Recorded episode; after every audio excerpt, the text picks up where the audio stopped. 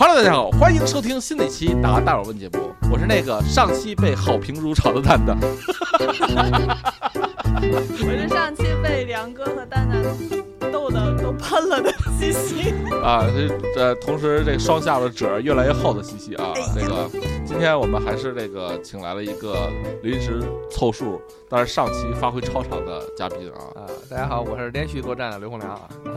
大家好，我是连续作战刘良，他叫刘洪良啊，大家可以叫他大梁子啊，他不叫刘良，好吧？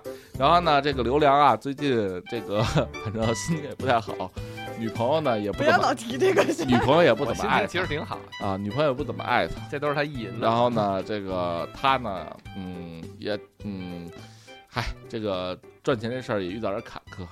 这个呢，反正嗨，人总要遭此一难嘛，对吧？这个都接上上茬了，都 赶紧开始正式主题吧啊！啊、在正式主题之前啊，这个大家还是希望大家可以加入我们最近做的这个天天研究怎么搞钱、怎么赚钱的致富星球。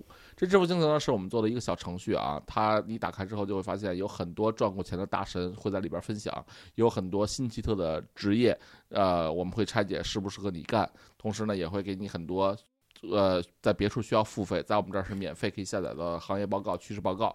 所以呢，如果你想认识更多的大神和认识更多新朋友，也可以加入我们的致富星球，现在特别便宜，才二百九十九一年，一天不到一块钱啊！限时特价啊！过两天等我们涨到四九九，我绝对不会给你便宜的。你别说我听了两年节目，你听他妈十年我也不给你便宜，好吧？而且就现在买，对，而且这些新风口其实都是早起的鸟儿有虫吃。你哎看现在做抖音号多难呀，对吧？你两年前对吧？我们这随便一做，好家伙就十几万嗯，啊！你看这个，包括这个挣钱也是，你看那些帮头部主播挣的钱，嗯不是你看那些主不是，就看原来是游戏主播，现在是卖货主播，对吧？原来是快手卖货，现在是抖音卖货，这都是光是头两年最能挣钱。是，然后然后你看薇娅、李佳琦什么的，指不定能挣几年钱呢。所以说得赶紧，对，所以啊，这个好饭不怕晚，赶紧不是好饭怕啊晚，就得趁热吃 啊，对。趁热吃。要我跟你说，你要是没得你吃了你要你我们这个是提前给大家这个介绍一些新的赚钱机会的，嗯你要不呀？等你知道了，连他妈吃屎都赶不上热乎的，知道吗？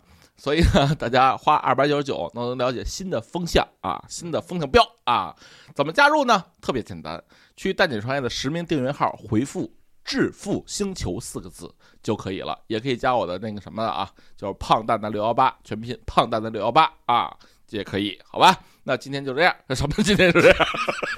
咱们今天正式开始今天的节目，其实就是就为了打广告来了，工作完了啊，OK 了，可以下线了，可以下道路播了新生了，直接啊。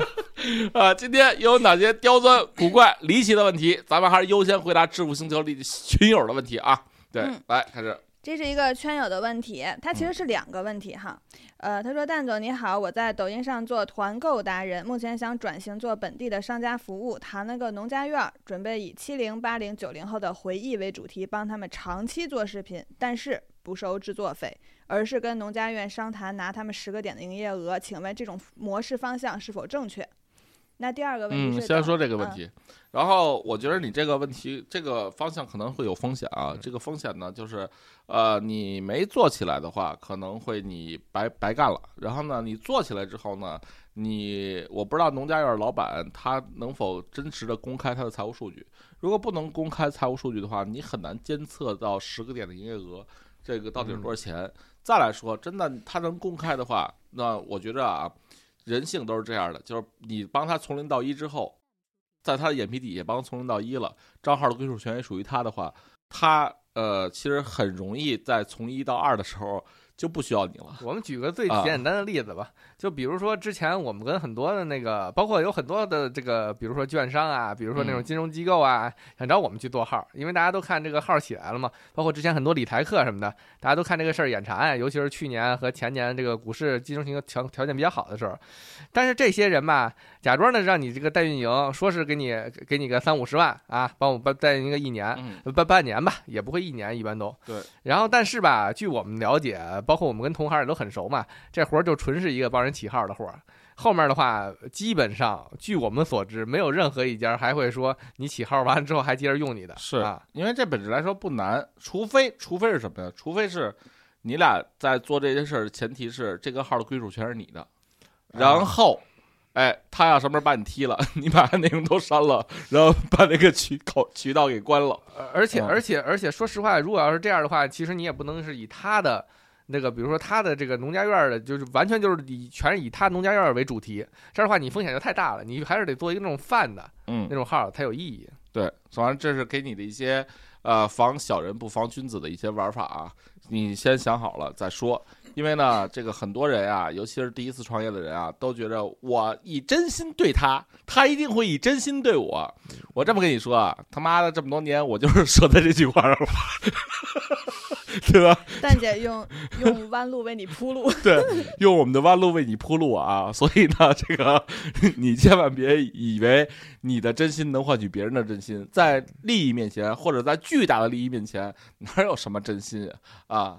啊对吧？所以呢，这块儿你冷静思考。那第二个问题，嗯，嗯，哎，那我能追问一句吗？嗯就是他如果就是收视频的制作费，会不会反倒是一个长线的事情？呃，收制作费他也收不了多久。收制作费就刚才刚才咱说的，就是一代运营的活儿嘛，基本上就半年的活儿，然后辛苦了，完了之后人就是你得有一个思路，就是你你的号，你比如说同样你挣三十万，然后你你就只是这个三十万，而你自己要做的话，那是一资产呀，对吧？嗯这号就一直留给你了，你把这号卖了，你要真能做到，也是刘洪良的。意思是什么呀？刘洪良的意思是你别紧着这一农家乐玩儿，你弄一个，比如说本地的，我只探农家乐的一个本地探探农家乐账号。嗯，那可能今天我介绍的是呃大鹅山庄，明天我记得是野鸡野鸡野鸡酒店，后天我弄的是什么？这 怎么都是这样？蛋黄蛋，你脑子里能不能想点高端的？就是黄鼠狼农场，对吧？就是可能都都是这样的，就是我我每天都有不同的，然后他最后积累的沉淀是什么呢？沉淀的是我自己成为一个专门探农场的一个达人啊，对就我可以给任何农场赋能赋赋能，其实就是说白了，就是嗯给别人做号儿的一件事儿，不是一个好的商业模式，是一啊个费力不讨好，只能挣快钱的。所以，呢，给别人做号很容易就是做成了，他把你踢走了，因为他也懂了，所以呢，与其这样的话，你还不如收他一笔钱呢，对对对，我觉得啊这个可能合适，对吧？啊，因为你做探店号，是不是后期也接不到广告？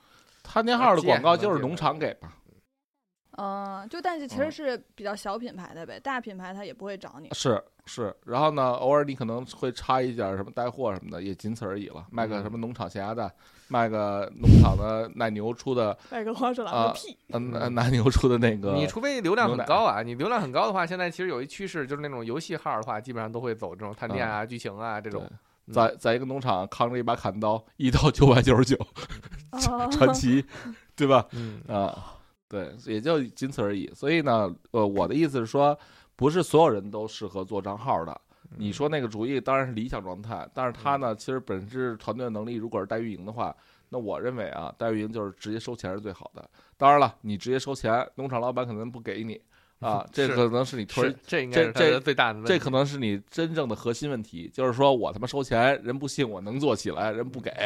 然后呢，老板们老板们的心态都什么呀？你别从我兜里拿钱，怎么都行咱都是拿增量分，他肯定想 对吧对对对或者老白狼嘛，大家都想。啊。所以呢，你可以先对赌嘛。这这个对赌是什么呢？就比如说，我把你的业绩从哪儿提高到哪儿，然后呢，嗯你再除了这个钱，给我点儿付这个提成儿，或者是我只拿提成的话，那你就多收点儿啊，对吧？就跟咱们其实呃，反正就是，如果你要是就是商业模式要清晰要快，你这个周期太长，而且还中间绕的东西太多，不可控的，这不不好。是，而且这个东西啊，你很难复制到下一家儿。就是你帮着这农场做起来，你比如就是帮着大鹅农场做起来，你不未必能帮着野鸡农场做起来，知道吧？啊，嗯，所以这个东西啊，我觉得它是一个辛苦活儿。我建议你要是有更好的选择，别干这个啊，因为这个东西啊，你每次都是从零到一，从零到一，从零到一。比如今天你服务了三个客户，永远这三个客户都是让跟你玩从零到一，你很难从一到十。啊，所以呢，你发现你干了三年之后，等抖音的红利期过了，那怎么办呢？你剩下什么了？你什么都没剩下来呀、嗯，啊，对吧？嗯，人好歹是农场蒸蒸日上了，你剩你剩下啥了？对吧？嗯啊，对，好。嗯第二个问题是，有一家旱冰场找他说如何增加销售额，因为旱冰场现在很少有人玩了，生意非常惨淡，怎么利用短视频营销？我旱冰场现在好多人玩儿，就是嗯就是我们这次婚队认识一个一个一个这个做这个旱冰场的大哥，人家估值都做到二十亿了，怎么做的呢？人说了说旱冰场是现在年轻人最容易泡妞的地方。为什么？你想想啊，你去一电影院，你得先从他妈的一起看电影，一拉手，慢慢的啊，他会摔，啊然后就抱上了。对，然后你嗯你比如说今天我想泡这个妹子，我拉她去旱冰场，还没怎么着呢，就肢体接触了，各种搂搂抱抱，多好啊！然后跟蹦野迪似的，你知道吗？而且比比蹦迪还便宜啊！然后姑娘的防备心也低，啊，怎么利用旱冰短视频营销？那还不简单吗？就像按他的刚才那思路，哎，我在旱冰场遇到的一百个美眉，然后第一个美眉怎么抱人家？第二个美眉怎么哎一哎哎，怎么怎么一对，搀人家，对吧？这这这太简单了。当然那帮男的看完了，我操，对吧？那那不高兴了都，啊，刘红都来你这儿了。刘兰，啊你看你跟我一起工作共事这么长时间，我慢慢的把你培养成了一个商业鬼才。我就跟我刚才说那思路，我跟你说肯定管用。对，没错儿，就是说白了，就是说，你看酒吧，就是咱就说以前没抖音的时候，酒吧怎么去吸引客户？特别简单，我每周三女士之夜，女孩免费，男孩要、要钱，然后姑娘就来免费喝酒了，姑娘一多，男孩就多。啊！你见在在酒吧他妈，我操，纯裸汉区，跟他妈进了他妈大雷音寺似的。那那八成得黄，我跟你说，除非是 gay 吧 啊，gay 吧可以。现在那成都那边可可吓人了啊！是吧天？哪，你去过？我怎么可能去过啊？刘兰被捏过屁股，啊我这种大铁钢铁直男，对那一捏，哎天哪！不是不是，那都是泰国的事儿了。这这个正常聊啊，别黄标了，一会儿都 啊。所以，所以我真觉着呀，你与其折腾那农场，不如去跟这个旱冰场合作。旱冰场老板啊，还是我小时候那思路呢，就是大家就是正经来滑旱冰的，嗯你呀放着点那野地曲，就是噼里啪啦动次，然后就是那个就是迪厅放什么你放啥，然后呢把那音乐调的暧，把灯光调的暧昧点儿，就各种噼里啪啦的那种，然后其实啊配点驻场摄影师，干嘛呢？就是拍美照，就是逮着女孩拍，然后让让十里八乡的这个人都知道这儿他妈妞多还好看。嗯，有点像三里屯儿那些街拍什么的。哎嗯，你看为为什么要去三里屯啊？能看漂亮妹子呀，嗯对吧？那为什么去你家啊？漂亮妹子还能让你摸呀，嗯，是吧？只要把你这儿当成这个所谓的这个线下你们的小网红的聚集地嗯，啊，你就解决战斗了已经。哎，我我跟大家说一下啊，我真不是传导不良社会价值观，这他妈是商业本质。这个你这个事儿往是线上说就是陌生人交友嘛，啊，人性的本质是什么？贪嗔痴嘛，对吧？所以呢，其实其实其实呢，这个如果你能够在当地形成一个所有的漂亮妹子都去你这儿的话，那自然就有人消费。最简单的办法就是像他说那个那个就就周三免费，你所有美女网红，你给我先给我看照片，只要你够漂亮就免费，嗯，你免费来他就能代表他一发朋友圈，哎，全解决战斗了。对，然后什么你配你营销啊？配俩驻场摄影师，嗯就是你免费给妹子传图，免费给妹子图，就是带你的水印 logo 的，免费给妹子让她发朋友圈使，就完了啊，对吧？整身漂亮装备，啊，然后你以后还可以再配那么零星一两个帅哥，你嗯，看这男女通吃了，嗯是不是啊？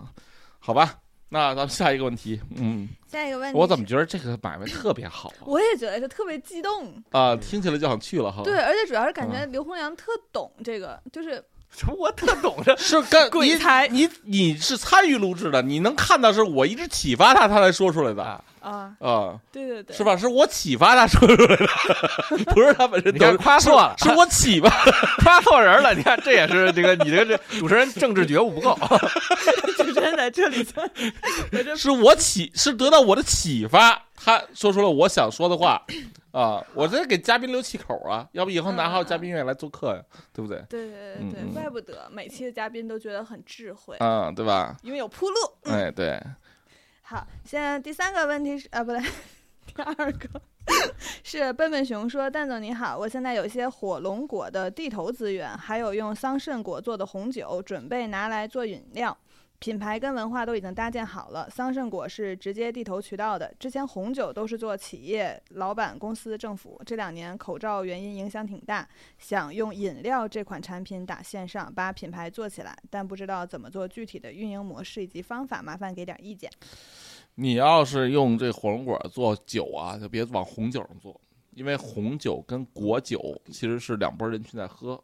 喝红酒的人不愿意喝那乱码七糟的，他要的是什么呢？他要的是嗯他能品出点不一样的东西新世界旧世界啊。然后呢，你要是用火龙果还有桑葚儿啊，你做的应该是果带气泡的果酒，这样的话年轻人他爱喝。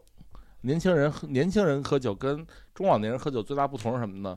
就比如我这岁数人啊，要喝红酒，得说到两句。哎，你看这个挂杯啊，这个厚度有有有层次，那那那说出点门道来。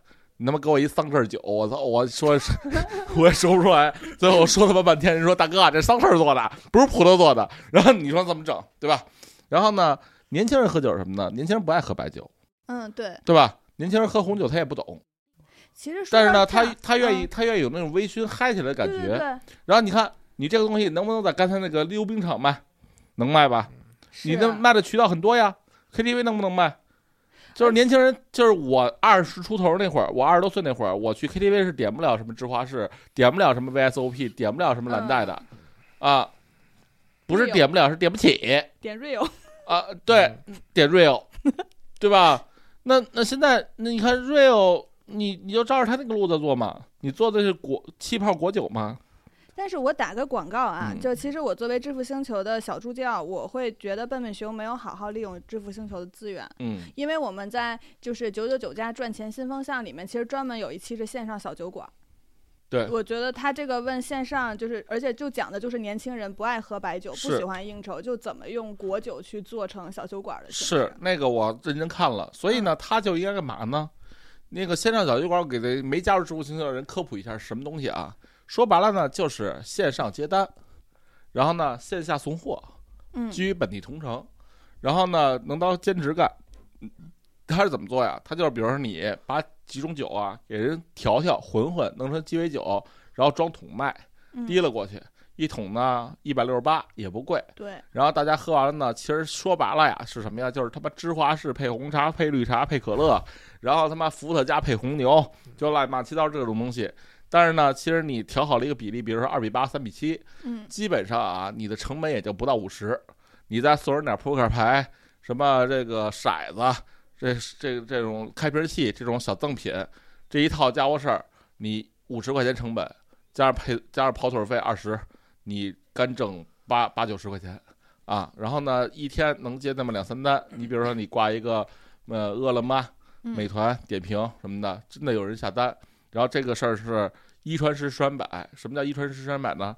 比如说这哥们儿刘洪良今儿要我跟西西去他们家做客，点了你了，那我们俩就知道有这么一服务了。我们俩以后再约我们的人的时候，我们可能还会点，就这么个事儿。所以呢，其实你可以是这样，你可以啊，先做这种气泡果酒，干嘛呢？发展线下马仔团队，啊，就是就是你去教别人怎么做线上小酒馆儿，你给人提供供应链，啊，懂懂了吧？嗯这样呢，等于给那些小没赚不着钱的小弟们一个赚钱的营生。然后呢，比如说这个营生怎么做呢？特别简单，就是每个城市你发展几个代理合伙人，你教他们什么叫线上小酒馆儿，然后呢给他们这种特调酒，然后让他们在当地配红茶、绿茶，配完了之后，哎，滋儿一下上了劲儿了，还微醺，头不疼，也不贵，你这不就成功了吗？小弟们给你发展客户卖呗，对吧？嗯，啊，到最后呢，小弟就可以压货了啊，是不是啊？所以我觉得这一点都不难啊。对，是我，然后我在仔细在想，他这个，他这个具体他是他是说他自己有这个现成儿的这个框架嘛？你看他品牌文化也搭建好了，之前红酒红酒都是什么做企业以及个体老板什么。老板公司各政府，这这这个这还有点不通啊！这话这个我跟你说一下，酒是怎么个传播啊？先给你大家科普一下，就您拿白酒来说啊，以前中国的白酒啊是怎么传播呢？是一个当地的酒，比如举举个例子啊，比如说汾酒，嗯汾酒如何能够扩拓破圈儿？是先让当地的政府领导先喝。政府领导如果喝酒都用汾酒，那么请政府领导吃饭喝酒的这些政商、商界、啊商界人士、企业家、本地的老板就也会用汾酒。然后请企业家吃饭的人看到老板他妈喝汾酒，他就会买汾酒送汾酒，嗯因此往下裂变了。所以呢，任何很原来的白酒都是这么传播的，知道吧？所以他大概率说的是这意思不。不不是不是不是，你都没听我说完嗯了。他人家现在是咱说了半天酒，人家说是目前我准备拿这个东西做饮料嗯，啊，你这都跑偏了，难道？咱一直在说酒，饮料饮料饮料的话，我跟你说，饮料这个东西啊，它没酒的这种，呃，这个营销成本，这个利润是不是会高一点？酒不是，其实加点酒精啊，年轻人就愿意买。是我其实刚才想说什么呢？就是它这个东西啊，要纯做饮料的话，说实话没什么意思，而且你也不可能能跟农夫山泉呀、这个这个嗯这个这个这其他的这些可口可乐啊这些比。就像蛋蛋说的，确实是应该做点那种类似于酒饮料、酒和饮料中间的吧。现在可口可乐他们其实也出了那种黄黄瓶儿的那可口可乐酒精饮料的那种。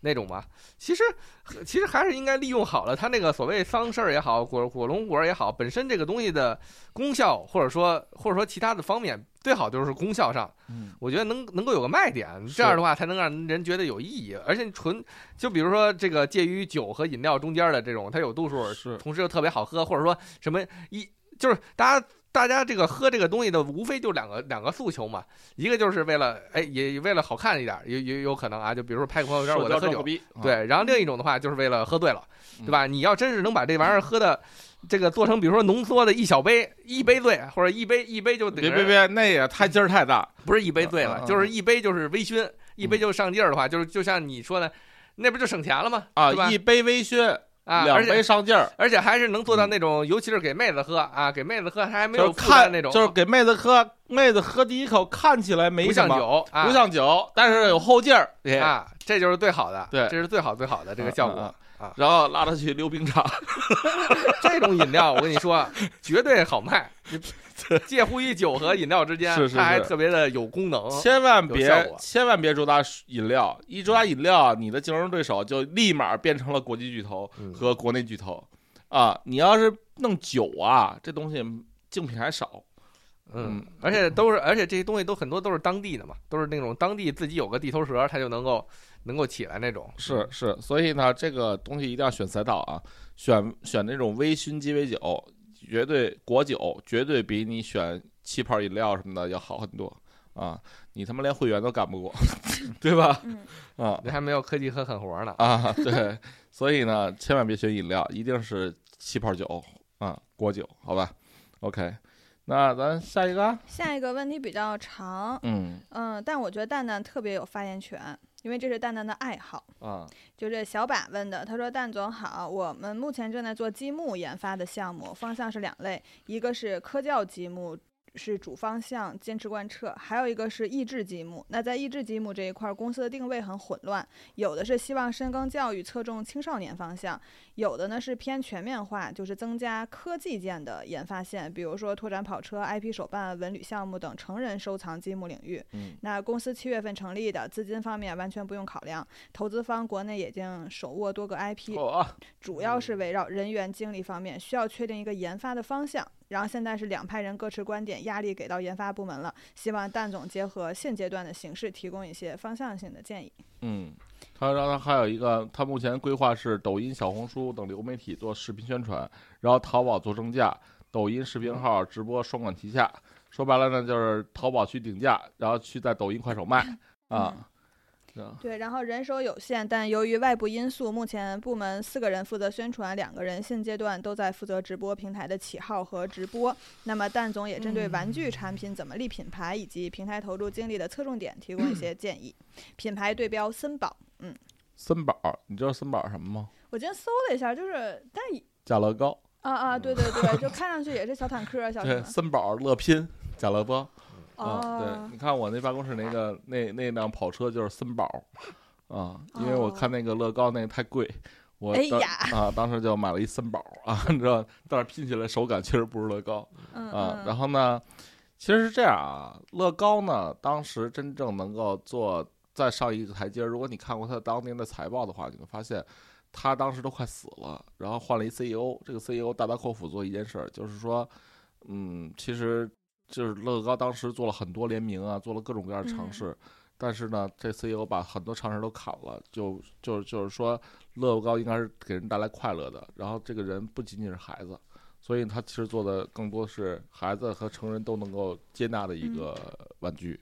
然后我呢也经常去趴一些森宝和这个乐拼的那个直播间，直播间人也不多，就是大哥一上来这个多少块积木，然后能拼成一什么样儿，嗯我还真下单真买。然后因为有的一些形象，比如说那个呃好莱坞那个蝙蝠侠那小丑小丑那形象，那个乐高就没有，只有森宝还是那乐拼有，所以我还真买了。所以就是说，它这个东西啊，咋说呢？就是益智积木，如果你只给孩子做的话，我其实觉得你这个不太好弄，因为现在这个孩子的益智积木是一特别大的红海，就是就是所有人都憋着卖孩子这些东西，而且这个爱玩积木的这些孩子呀，其实年龄段也偏小，决策决策成本都在家长这块儿嗯。然后呢，太小的积木呢，孩子也不敢玩，三岁以下的容易吞进去。太然后大孩子呢，他现在有 iPad 有手机，然后有各种各样的课外活动，他也没时间玩儿。所以呢，其实本质来说呢，卖成人积木可能要比卖孩子积木要更好一些。我个人个人观点啊。所以呢，如果是你先这个他的问题是先找到自己的核心定位，才能有相应的营销策略。嗯他如果现在还没有选是给孩子还是给大人，他很难找到和他没有定位的话，很难制定相关的配套的营销策略。啊，这才是问题。就是说，如果今天咱们哔哩吧啦说了一大堆，最后他说我还是给孩子做，咱说的都是放屁扯淡、嗯嗯啊！你觉得呢？嗯我就在思考啊，就是他这个东西，咱们就把那些东西都都抛开。我就是说，如果单从内容上讲的话，我觉得它可以是一个方向，我觉得挺有意思的。就是我之前看看那谁呀、我忘了，好像好像是一个美国的一博主，嗯他他拼那乐高，我挺愿意看的。为啥他拼乐高我愿意看呢？首先呢，他自己弄一个超级大屋子，然后弄一个超级大屋子之后呢，然后他这个本身就把那种相当于他自己成了那个，按他那话讲是他那个是这个乐高市的市长，嗯然后这每天这里边会出现各种小故事，这这这乐高里边。然后出现各种小故事里边，比如说大家大家要想就是，然后同时能够吸纳大家反馈，比如说我这个市里大家觉得缺动物园儿，下期我啪啪啪给你拼一动物园儿，啊，就让大家有参与感，跟你共建这个乐高城，嗯，这是一个特别我觉得特别有意思的一个方式啊，就是它内容上我觉得可以可以尝试。但是那不还是给大人看的吗？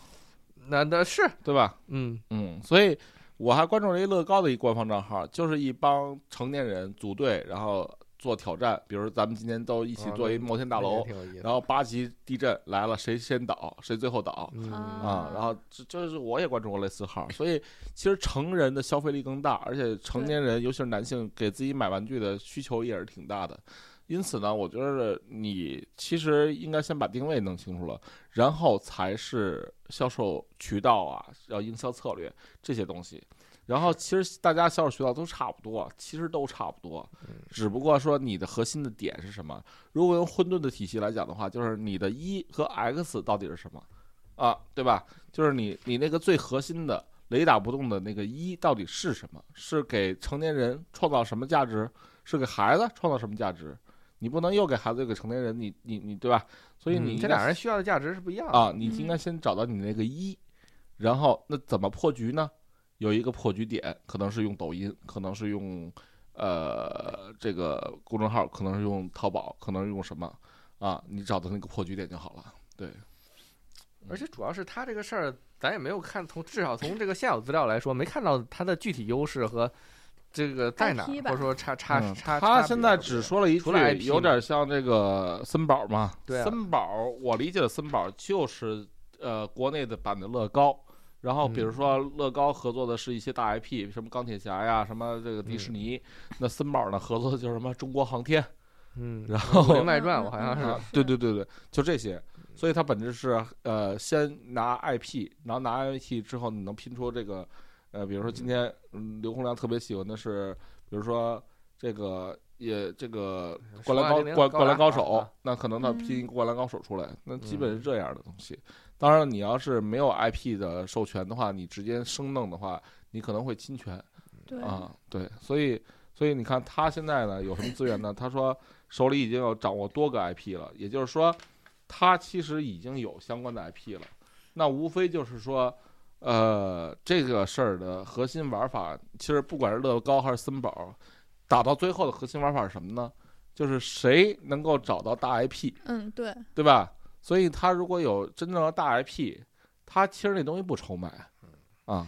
但是他，我我其实是在想，这个 IP 它是不是本身就决定了定位？比如说他的 IP 是海贼王，那他可能就不会是不一定，不一定。就是你举个例子啊，如果我没 IP，我会怎么做？嗯没 IP，可能我就会找到一些抖音上的一些流量大的，比如说皮佑，嗯我就给皮佑合作一个玩具，专门捏出来就是他形象。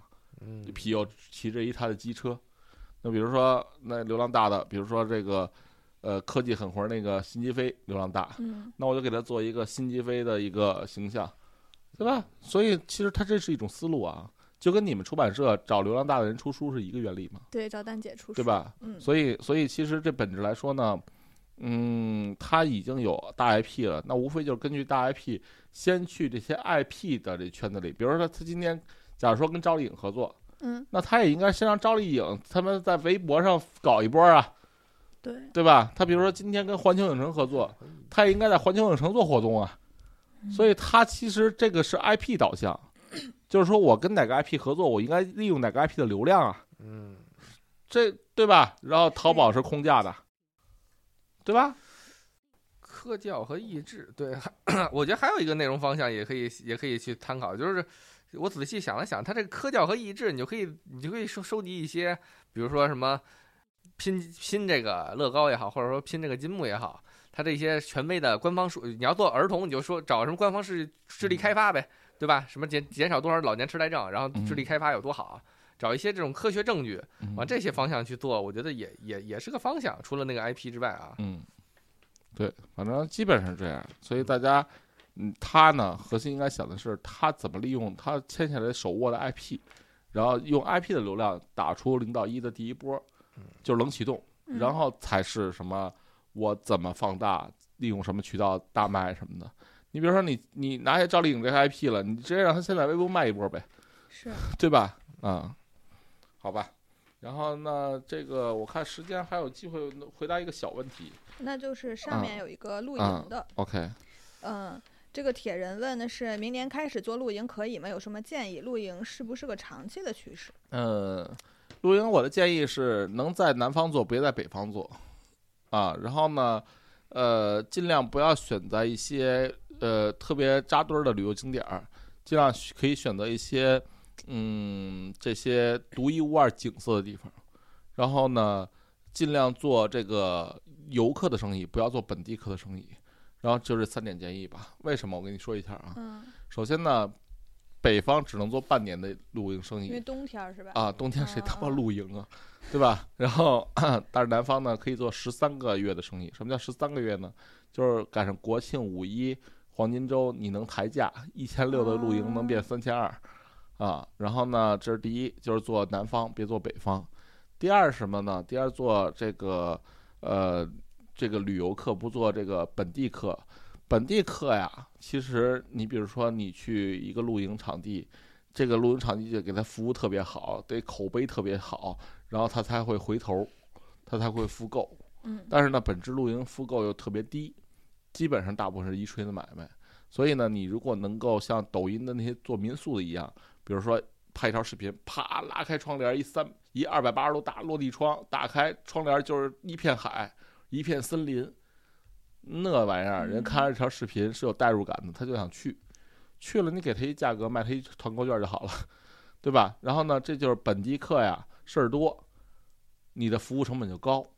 你旅游客呢，反正他也就来一次，他下次也不可能在你这儿住了，你的服务成本就相对低，你只需要找到一个核心卖点就行。那核心卖点是什么呢？我跟大家说了，不要找一些扎堆的旅游景点儿，你要找极致美景。什么叫极致美景呢？就是比如就这山头，就这一个位置能够，哎，看到一个特别美的一个景色。简单来说就是拍出朋友圈大大大片大片的感觉。你你就在这支俩帐篷，嗯，然后呢，因为这个俩帐篷你占了，别人占不了了，别的地方拍不出这美景，对吧？所以其实这这三个逻辑你应用到民宿也行，应用到这个这个露营也行，它是一个原理啊。对。嗯我也有一个干民宿的朋友，就是用这三个方法，已经做到抖音民宿榜第一了。是不是就我们大神赚钱经里面的那啊，对，那个老唐，嗯嗯嗯，他他其实特别简单，他的营销成本也特别简单，因为他已经找到极致美景了，他就在极致美景上弄一大玻璃窗，装修四白落地，然后呢，他妈弄张床，弄一弄一浴缸，里边其实什么都没有，然后操，就是那个美景儿，直接拍视频，视频也很好拍啊，根本不需要专业人士啊，你直接把那美拍出来就好了，就是一推门，啪打开玻璃，我操，你就你就我操了，嗯。然后那那玩意儿特别简单呀、然后你做一号，天天卖团购券儿，他就一一个月把一年的券儿都卖出去了，啊，然后你就剩下就搂钱就好了，啊，嗯所以他的选址策略就是只在南方，不在北方，嗯嗯我我稍微补充一点啊，因为我自己其实不太了解这个露营，但是研究行业嘛，还是有方法的。我就说一下我，嗯就说你说这个事儿是不是会长期方长期趋势？咱就说几个方法。那比如说第一个的话，你就很简单，你就找这个最近，或者说你就找现在市面上有没有很强势的干露营起家的上市公司，对吧？如果要有的话，很简单，你就看它财报就完了，对吧？嗯看它最近五年目年前没有，目前没有，营收是不是增长？如果要没有的话，那也简单，你就你就你就带着再往下找，你就会去找，你就可以去找，哎，最近是不是露营开始融资了嗯？VC 赛道是不是火了？因为上市毕竟都是从一级这个创投这边起来的嘛。嗯如果说 VC 市场开始火了，投资开始多了，但是不是那那是今年上半年，对啊，说明这个东西确实是个方向，值得去尝试。嗯呃，至于是不是长期机会的话，其实你还可以看一个看一个资料，就是你可以，因为所有的咱们的人类行为都是差不多的，你甭管欧美，对吧？孙正义不也说嘛，就是这个时间时间倒退法，对吧？咱现在人均 GDP 一万多了，你就同同比，你看日本、韩国、看欧美，他们的露营产业规模是不是最近五年一直在增长，对吧？你不用看，你不用看别的，你这个数据在这摆着呢，它就说明它是长期的，嗯而且它增势如果很慢，或者说它有衰退，或者说就是一时兴起，对吧？你就完全可以放弃了，说明这只是一个小的风口。但是如果现在毕毕竟 VC 投了很多嘛，你其实也可以还是去关注关注，至少是个小风口，对吧？嗯，嗯所以这个事儿啊，就是你可以把它当一个简易版民宿来看啊。然后呢，我一朋友就是喜马拉雅原来的副总裁叫李海波，他现在就干了一民嗯露营，花了三千多万做了一露营营地，就是这个思路，就是这个思路，三千多一宿，天天爆满啊。但是过两天就住不了了，天冷了。啊 对嗯，好吧，那今天就这样吧。最后呢，这个你看啊，我们这致富星球里边有各种各样的人提问题，我们都能回回答好。而且呢，刚才我说的很多大神都在我们致富星球里头，所以呢，大家想赚钱的话，不妨啊花二百九十九加入我们的致富星球。加入的方式特别简单，去公众号回复关键词“致富星球”，或者是加我的那个胖蛋蛋六幺八，好吧？那今天就这样，最后说句我们的 slogan 来结束本期的“哒蛋有问”，用我们的弯路为你铺路，单点创业，下期再干，拜拜。